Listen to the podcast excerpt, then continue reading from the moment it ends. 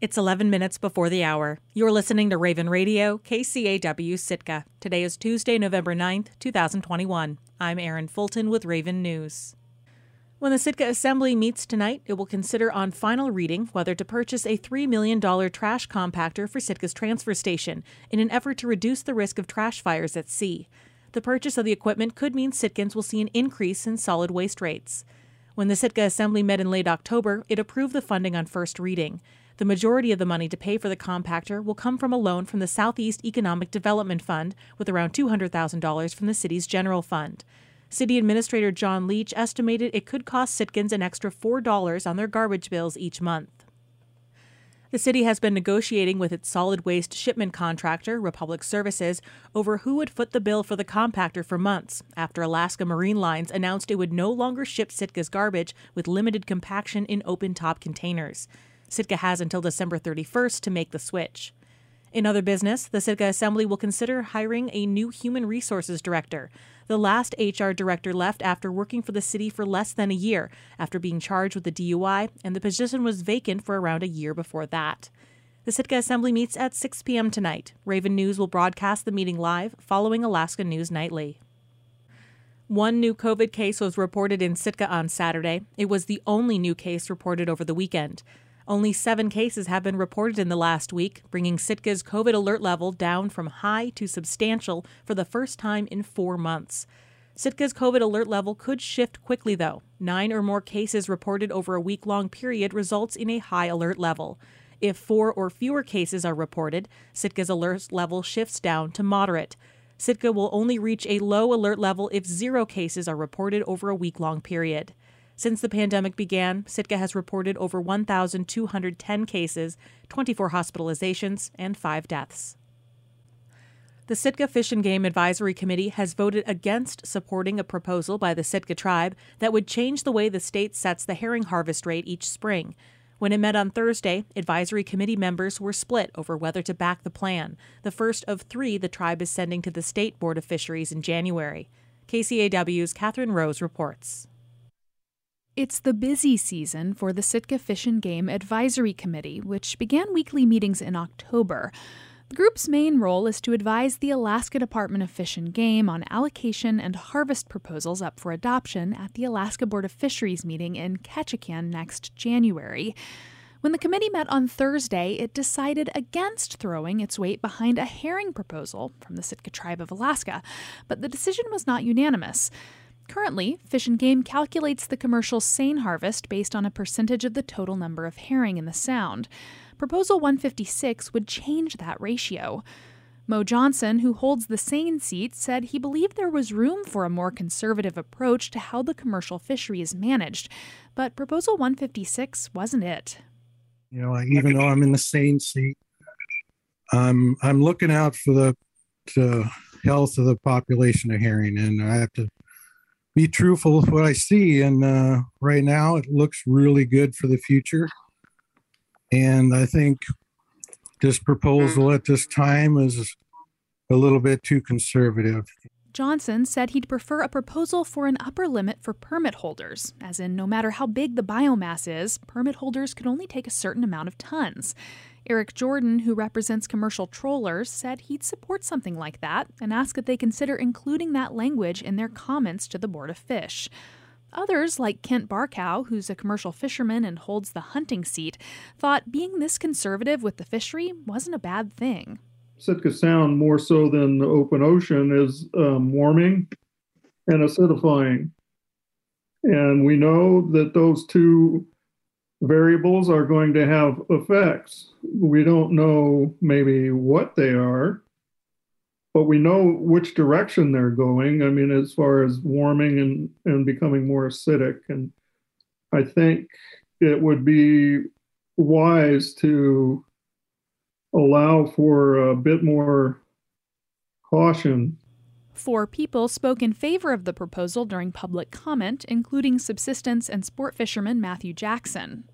I would really uh, ask that everyone present tonight consider the regional context of the Sitka Sound fishery as the last in Southeast Alaska that still provides occasional, uh, occasionally sufficient subsistence harvests. I'm from Ketchikan originally, and there are uh, no longer, you can't get subsistence eggs down there anymore. Two spoke against the proposal, including seiner and Silver Bay Seafood's co founder, Troy Denkinger.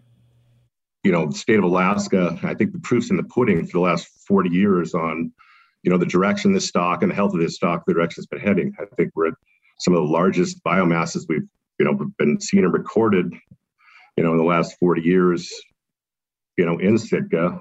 So their management what they're doing is working. Ultimately, the AC's support for the proposal failed on a 5 to 7 vote.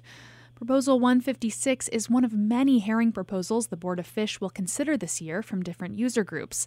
The Sitka Tribe of Alaska has also put forth two more proposals involving quotas tied to population age in an attempt to reduce the impact the fishery has on older herring. The Alaska Board of Fisheries meets January 4th through 15th in Ketchikan. Reporting in Sitka, I'm Catherine Rose. Juneau police and the family of a missing Juneau man say his body has been found. It's not clear yet how he died. A hiker was doing their normal hike with their dog, and their dog ran up the hill above Flume, kind of by Gold Creek, and that's where he found the remains of my brother. That's Kirsten Farnsworth. Doug Farnsworth is her brother. He's been missing since late September. A truck he'd been driving was found close to the Perseverance Trail near downtown Juneau. At first, there was a large search and rescue operation that included Alaska State Troopers, the Coast Guard, and a local canine group, but they found no trace of him. For the last month, ground searches were largely organized by family and friends. DNA identification will take some time, but when the hiker found the remains on Sunday afternoon, there was enough to identify Doug Farnsworth, but not enough to make it immediately clear how he died. They did find some bones in his clothes and a gun and a phone. She says she got the call from Juneau police at about 8 p.m. on Sunday night. JPD's missing persons Facebook post was updated at 8:10 p.m. She says she barely had time to call everyone. I mean, it took 3 days to make a post about him missing, but it took them hours to say that they found him. Kirsten Farnsworth lives in Arizona, but she and her brother were raised in Juneau. She said she's been inundated with messages and calls as news spreads that her brother has been found. Phone calls to family have been hard. They're destroyed. They're pretty crushed. A lot of them are stuck in question as well. The question is what happened. Now Farnsworth says she's working on getting the money to travel back to Juneau so they can lay him to rest. And she's looking for more information about the hiker so she can give them the $5,000 reward her family offered for information about Doug Farnsworth's disappearance. State and federal wildlife authorities are proposing a 31 day wolf harvest on and around Prince of Wales Island. Conservationists have warned they could file a lawsuit saying the Alexander Archipelago wolf population is threatened. That conflicts with resident hunters who say the population is rising and preying on island deer, an important subsistence food source. Alaska Department of Fish and Game's Regional Wildlife Supervisor, Tom Schumacher, says the most recent fall population estimate is 386 wolves, much higher than previous counts. The Alaska Board of Game has set a population target of 150 to 200 wolves years ago when the agency thought wolf numbers were much lower. He says a month long trapping harvest likely won't reduce the population that far. But given the uncertainty about whether that's an appropriate population objective, we feel that's a conservative um, and responsible way to go. Environmental groups have threatened to sue the federal government to force Alexander Archipelago wolves to be listed under the Endangered Species Act.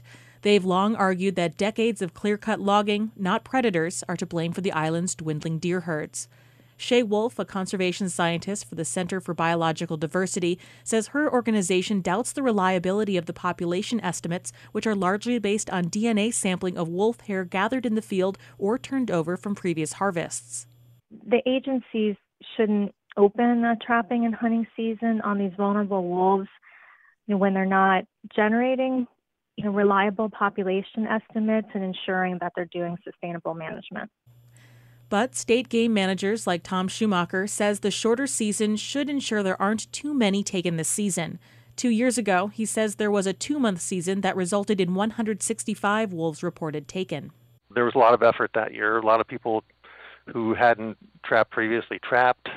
Um, we think that a one month season will leave us with a lower level of harvest. And given the high population estimate the last two years, we're pretty convinced that that'll be um, result in a, a sustainable harvest.